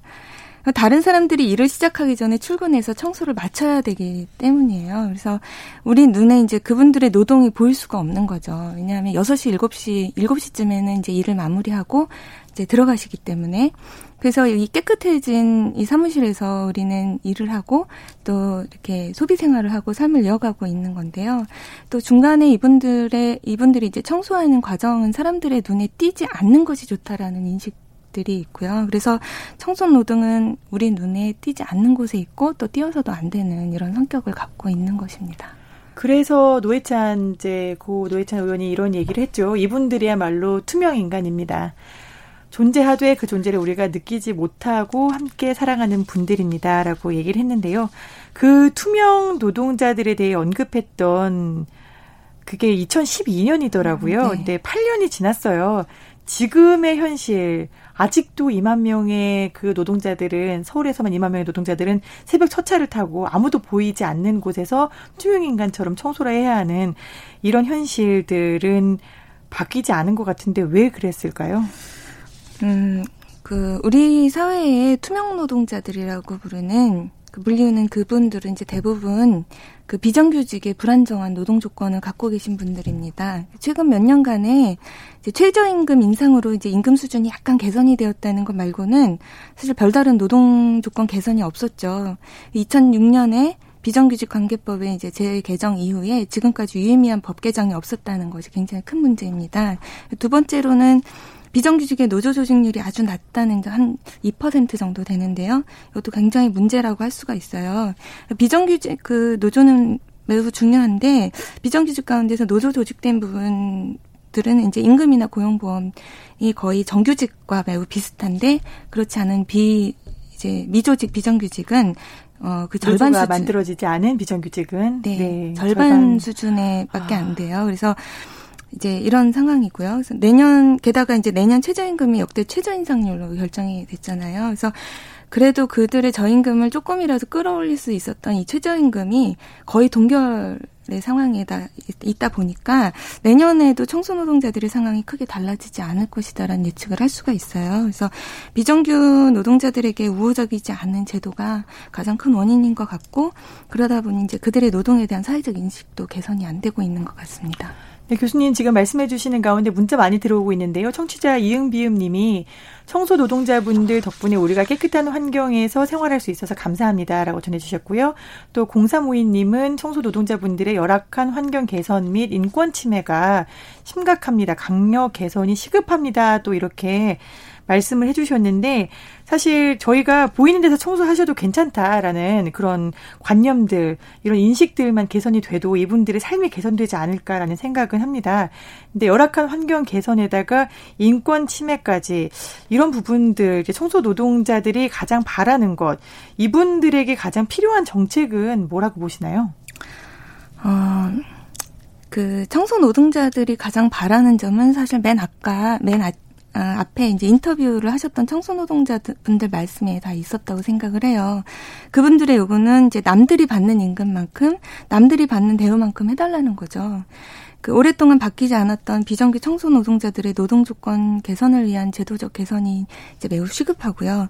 그다음에 야간 노동에 대한 문제를 이제 지적을 할 수가 있는데, 그 세계보건기구 더블유에이치오 산하의 국제암연구소는 이미 이천칠 년에 야, 야간 노동을 이 급 발암물질로 규정을 한 적이 있어요. 그만큼 건강상의 심각한 문제를 일으킬 뿐만 아니고 삶의 질에도 매우 악영향을 끼치는 거죠. 근데 우리는 아직도 어떤 사람들의 편리함을 위해서 이제 다른 사람의 삶을 위험 위험에 빠뜨리고 있는 거예요.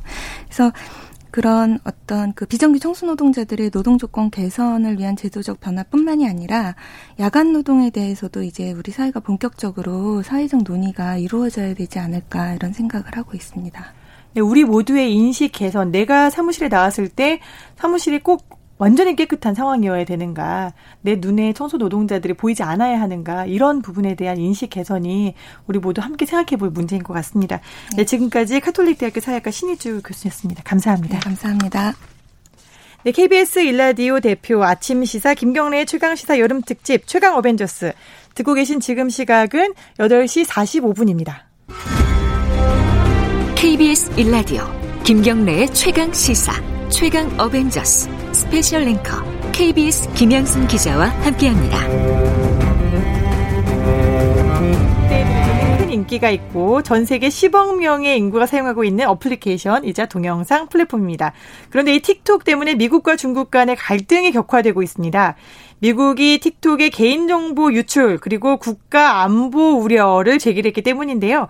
아이티 업계로까지 확산한 미중 갈등에 관해서, 그리고 격화되는 갈등 국면 속에서 이게 한국에는 어떤 영향이 있을지 좀 알아보겠습니다. 김덕진 한국인사이트 연구소 부소장님과 이야기 나눠보겠습니다. 안녕하세요. 네, 안녕하세요. 김덕진입니다. 네, 만나뵙게 돼서 반갑습니다. 네. 먼저 이 틱톡, 젊은 친구들, 저희 아이도 알고 있거든요. 사실은 네. 어린이들도 알고 있는 틱톡이 무엇인지부터 좀 설명을 해주시죠. 네, 기자님 좀 써보셨어요? 이 틱톡? 저는 써봤어요. 왜 저희 프로그램 네. 홍보하느라고. 아, 홍보용으로도 네. 쓰시고. 네, 저는 요즘 토크쇼 네. 제의를 하면서 이게 짧게 영상 만들어서 올릴 수 있잖아요. 네, 그래서 뭐 아무 노래 뭐 이런 걸로 할 때 음. 한번 써봤습니다. 네, 말씀하신 거에 포인트가 있는데 이른바 틱톡을 숏확행이라고 해요. 그러니까 짧아서 확실한 행복이에요. 아, 오히려. 아, 숏확행. 네, 그러니까 네. 지금은 이게 일 분까지 늘어났는데 원래 처음에 나왔을 때는 영상을 십오 초밖에 못 올립니다. 그러니까 십오 초 안에 우리가 뭘 할 수 있지라고 생각을 해보면 그냥 정말 광고 한 편 쑥 지나가는 속도잖아요.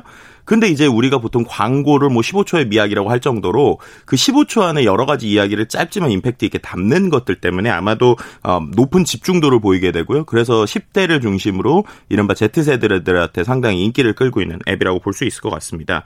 그리고 또 뭐 세로형 인터페이스, 그러니까 스마트폰에 아주 잘 맞는 인터페이스나 에스엔에스에서 공유하거나 이른바 이제 인싸라고 그러죠. 음. 인싸 앱이라고 해서 내가 정말 어떤 인사이더가 될 수 있는 이런 앱으로서도 상당히 지금 화제가 되고 있다고 볼 수 있을 것 같습니다. 그러니까 내가 영상을 올리면은 그걸 사람들이 막 공유를 할 수도 있고, 그렇죠. 그다음에 아주 짧은 순간에 나를 홍보하거나 어떤 영상을 올릴 수도 있다. 근데 어떻게 들어보면 이거 유튜브랑 좀 비슷한 거 아니에요? 그러니까 유튜브랑 제일 비슷하면서 다른 게 포인트는 영상을 올릴 수 있는 시간을 정말 극도로 제한하고 있다라는 거예요. 근데 반대로 제한하면 뭘 할 수 있을까라고 생각을 했는데 오히려 반대로 제한되어 있기 때문에 거기서 나오는 새로운 아이디어들이 있다라고 설명을 드릴 수 있을 것 같습니다. 그러니까 유튜브는 우리가 요즘에 여러 가지 영상을 그냥 서사나 방송의 포맷으로 많이 올리잖아요. 근데 이거는 어쨌든 컨텐츠 하나를 일 분 안에 승부를 봐야 되다 보니까 임팩트 있고 집중적 있는 포인트를 볼 수 있고요. 또 한 가지 이 앱의 가장 특징 중에 하나는 유튜브는 보통 편집이 다 된 영상을 그 유튜브 플랫폼에 올리지 않습니까? 그런데 틱톡 같은 경우에는 그 앱 자체에서 다양한 효과나 인공지능 기반의 여러 필터들을 쓸 수 있어요. 그러다 보니까는 내가 어떤 아이디어만 있다라고 하면은 뭐 다양한 방송 장비가 아니고 정말 스마트폰 하나 가지고 찍고 편집하고 여러 가지 효과를 방송국급으로 붙여서 올리다 보니까 아, 특히나 이제 Z세대들한테 상당히 인기를 끌고 있다라고 설명드릴 수 있을 것 같습니다. 이른바 젊은 세대들 그리고 온라인의 인사이더 음. 이게 맞는 표현인지는 모르겠습니다. 아무튼 네. 예, 인싸들에게 인기 있는 어플이라는 건데 이게 사실 어느 정도 인기인지 좀 감이 안 오기는 해요. 저 같은 사람에게는. 아, 일단은 지금 우리나라에서 나오는 가수들이 신곡을 내면 다 이 틱톡에서 이른바 챌린지라는 걸 다 합니다. 근데 그게 다 하게 된 이유가 지코가 이제 아무 노래 챌린지라고 하는 게 이제 일월에 이제 상당히 인기가 있었는데 삼월 기준으로 그러니까는 곡이 일월에 나오고 삼월이니까 삼 개월 정도거든요. 어느 정도냐면 그 사 분 칠 초 분량의 아무, 노, 아무 노래라고 하는 공식 뮤직, 뮤직비디오가 그때 조회수가 구백삼십오만 뷰였어요. 근데 틱톡에 사십팔 초짜리 아무 노래 챌린지가 올라갔습니다. 근데 그때 조회수가 팔억 뷰였습니다. 아~ 네, 그러니까 오히려 유튜브 공식 채널에서는 천만이 안 됐는데 와, 틱톡이 팔억. 팔억 뷰니까. 그 아무 노래나 일단 틀어 네, 그 노래 그 말씀하시는 네, 거죠? 그 춤추는 네. 그 영상이 예, 그렇게 보면은 사 분도 이제 요즘에 Z세대는 길다라고도 볼 수도 있고, 또 이 어떻게 보면 사십팔 초 안에 임팩트 있게 아. 보는 영상이 그만큼 인기가 있다라고 볼 수 있을 것 같아요. 특히나 코로나 이후에 뭐 집콕 문화가 이제 상당히 이슈가 되면서 이 틱톡과 관련된 뭐 여러 가지 챌린지들이 더 늘어나고 있는 상황입니다. 그러면 이게 국내에서는 아무 노래의 챌린지도 있었고 이번에 그 싹쓰리도 무슨 챌린지를 했던 네, 것 같더라고요. 거의 뭐 요즘에는 나오는 대부분의 가수들이 땡땡 챌린지를 다 땡땡 하고 있어요. 챌린지. 거의. 네. 네. 이 사용량 국내에서는 어느 정도나 돼요? 어, 국내에서도 이미 한 삼백만 명을 돌파한 것으로 명. 보이고요. 해외에서는요? 네. 해외에서는 한 미국에서 일억 그리고 전 세계적으로는 십억 명 이상. 십억 명. 네, 다운로드도 한 이십억 건 이상. 그러니까 거의 와. 전 세계에서 가장 뜨거운 앱이라고 설명드리는 게 정확할 것 같습니다. 우리가 뭐 트위터, 페이스북 유튜브 이런 인스타그램 이런 걸 쓰지만 지금 현재 가장 핫한 그렇죠. 예, 어플리케이션이 틱톡인 건데 예, 전 세계 어플리케이션의 다운로드 수 일 위였다고 하더라고요. 네, 맞습니다. 뭐 미국에서도 그렇고요. 뭐, 뭐 인도나 중국에서 특히나 근데 특히나 이제 미국에서 상당히 인기가 있다는 게 중요한 것 같아요. 왜냐하면 미국 앱이 아닌데도 불구하고 뭐 예를 들면 틱톡이 지난해에만 미국에서 이제 칠억 사천만 회 정도 앱이 다운로드가 됐는데 페이스북이 칠억 천오백만이었거든요. 그러니까 페이스북을 넘어섰고 인스타, 유튜브를 넘어서는 이 정도의 어, 임팩트라고 보시면 될 것 같습니다. 특히나 어, 미국에서도 국가 사용 기준으로 세계 삼 위고 미국 사용자들의 평균 앱 사용 횟수 그러니까 쓰는 사람들이 하루에 쓰는 게 한 여덟 번 정도 그리고 한 번 사용할 때 오 분 정도 그러니까 아. 거, 거, 하루에도 여러 번씩 여러 틱톡 번씩. 앱을 열어본다라고도 볼 수 있을 것 같습니다. 근데 이 젊은이들의 이 앱에 왜 트럼프 대통령이 등판을 했을까요? 그러니까 이게 이제 중요할 것 같은데요. 말씀하신 것처럼 어, 이게 원래 앱이 중국 앱이에요. 아. 네, 그런데 이제 미국에서 오히려 미국에 있는 에스엔에스 앱보다 더 인기를 끄는 것이죠. 그러다 보니까 이제 트럼프 대통령 입장에서는 어, 중국 앱이 오히려 미국에 있는 에스엔에스보다 인기를 끈단 말이야 라고 하면서 당연히 관심을 가질 수밖에 없고 그리고 그렇게 되면 자연스럽게 어, 그러면 중국산 앱이니까 혹시나 데이터가 중국으로 가는 거 아니냐라고 하는 의심에서부터 이제 트럼프와 관련된 이야기들이 지금 시작되고 있다고 볼 수 있을 것 같습니다. 사실 이게 개인정보라든가 아니면은 뭐 이제 유출이라는 게 페이스북도 있었고 네. 트위터도 해킹도 있었고 해서 여러 차례 유출 논란이 있어서 그러려니라는 생각은 해요. 근데 음. 내가 틱톡을 쓰면 이게 다 중국으로 넘어간다라고 그렇죠. 얘기를 하니까 이게 진짠가 이런 의심은 좀 들긴 하거든요. 네, 그렇습니다. 근데 이미 뭐 여러 가지 논란이 있긴 있었어요. 실제로 최근에 이제 아이폰이 베타긴한데 업데이트가 되면서 어떤 특정 앱에서 뭔가 데이터를 긁어가게 되면 알람을 띄우는 기능을 제공하고 있거든요. 근데 이제 트위터에서 계속 그 사용자들이 캡처한 것들을 보면 틱톡에서 한 글자 한 글자를 쓸 때마다 어... 혹은 인스타그램이나 다른 앱에서 한 글자 한 글자를 쓸 때마다 틱톡에 이렇게 정보가 복사됩니다라고 어... 하는 게 이제 뜨는 화면들이 지금 보이고 있어요. 이제 그만큼 어떻게 보면 너무 많은 데이터를 수집하고 있는 것이 아니냐는 이슈가 지금 있는 상황이고요. 특히나 수집되는 것 자체가 그냥 이미지가 아니고 안면 인식 기반 기반의 동영상이잖아요. 그렇게 되니까 최근에 안면 정보들이 워낙 중요해지고 있는데 다양한 정보들이 혹시나 중국으로 넘어가는 것이 아니냐라는 것들 때문에 상당히 최근에 전 세계적으로도 안보와 관련된 쪽까지도 이슈가 되고 있는 상황이라고 볼 수 있을 것 같습니다. 그렇군요. 이런 여러 논란 때문에 미국에선 트럼프 대통령이 틱톡을 퇴출하겠다라고 했다가 네. 또 말을 바꿔가지고 미국 기업에다가 매각을 해라라고 또 입장을 바꿨는데 음. 이게 마이크로소프트라면서요? 네, 맞습니다. 그렇다고 이제 마이크로소프트 전체 인수하는 건 아니고요. 미국 사업 부분에 인수를 해라라고 음. 지금 얘기를 하고 있고 논의를 하고 있는 거예요. 그 포인트는 결국엔 미국에서 사용되는 데이터니까 미국 아. 안에 있게 하겠다라는 게 이제 목표라고 볼 수 있을 것 같고요. 근데 거기서 이제 좀 재밌는 얘기가 갑자기 트럼프 대통령이 어, 내가 소개를 해줬으니까 복비를 좀 받아야겠어. 아니 그러니까 우리가 네. 안 그래도 부동산 때문에 지금 시끄러운데 복비를 받는다고 하니까 기업을 인수하는데도 복비를 받나요? 아, 그러니까요. 정말 누구도 생각할 수 없었던 참 재미있는 아이디어라고도 볼 수 있을 것 같은데 스스로도 트럼프 대통령이 아무도 그런 생각을 못했지만 이게 내가 생각한 방식이다라고 하면서 본인을 약간 과시하는 듯한 방향으로 하고 있어서 기업 쪽에 계시는 분들이나 저도 그렇고 어 이게 참 이런 경우가 있었나라고 하는 좀 놀라운 상황이기도 한 것 같습니다. 보니까 엠에스 측 입장도 미국에게 네. 우리가 해가 되는 일은 안 하겠다. 어떻게든 이득을 지급하도록 하겠다. 이런 또 입장도 얘기를 했던데 네. 근데 미국 정부는 중국 아이티 기업 때리기 사실 계속 해왔잖아요. 네, 맞습니다. 화웨이부터 시작해서 틱톡 이제 위챗도 통제를 하려 든다고 하는데 음. 왜 그런 거예요? 그러니까 일단은 하드웨어 같은 경우에는 정보 이슈가 있기 때문에 여러 가지 있지만 소프트웨어는 이제 정보와 함께 돈이 같이 있어요. 그러니까 결국에는 사용자들이 광고라고 하는 기반으로 모든 걸 사용하는데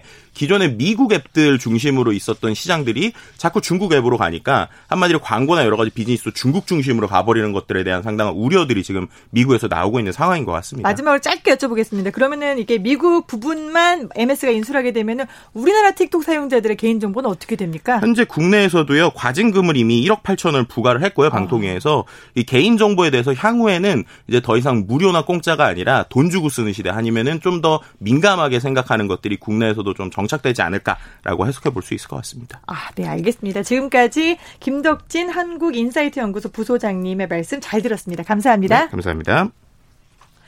아, 네, 청취자 육구공이 님이 이런 문자 보내주셨습니다. 김양순 기자님 목소리 최고 깔끔한 진행 좋았습니다. 제가 제 입으로 이런 걸 읽으니까 참 부끄럽네요.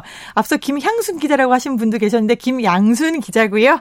네, 팔월 오일 수요일 케이비에스 일라디오 김경래의 최강시사 여름특집 최강어벤져스. 오늘은 저 김양순의 진행으로 들으셨습니다. 내일 최강시사 여름특집 최강어벤져스 진행은 윤태곤 더모아 정치분석실장이 들려드립니다.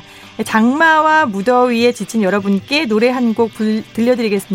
우리 모두 히어로고 우리 모두 영웅이잖아요. 이승환의 슈퍼히어로 들으면서 지금까지 김양순 기자였습니다. 감사합니다.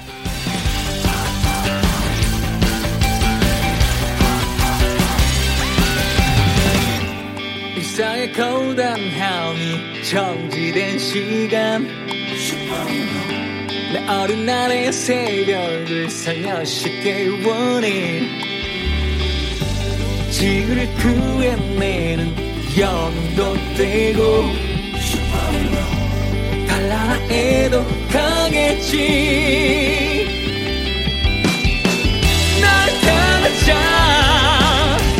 그 누구던가 I'm a superhero 일생일 때의 사건 내 영혼을 소용돌이 집 빛는 드라운 어린 중년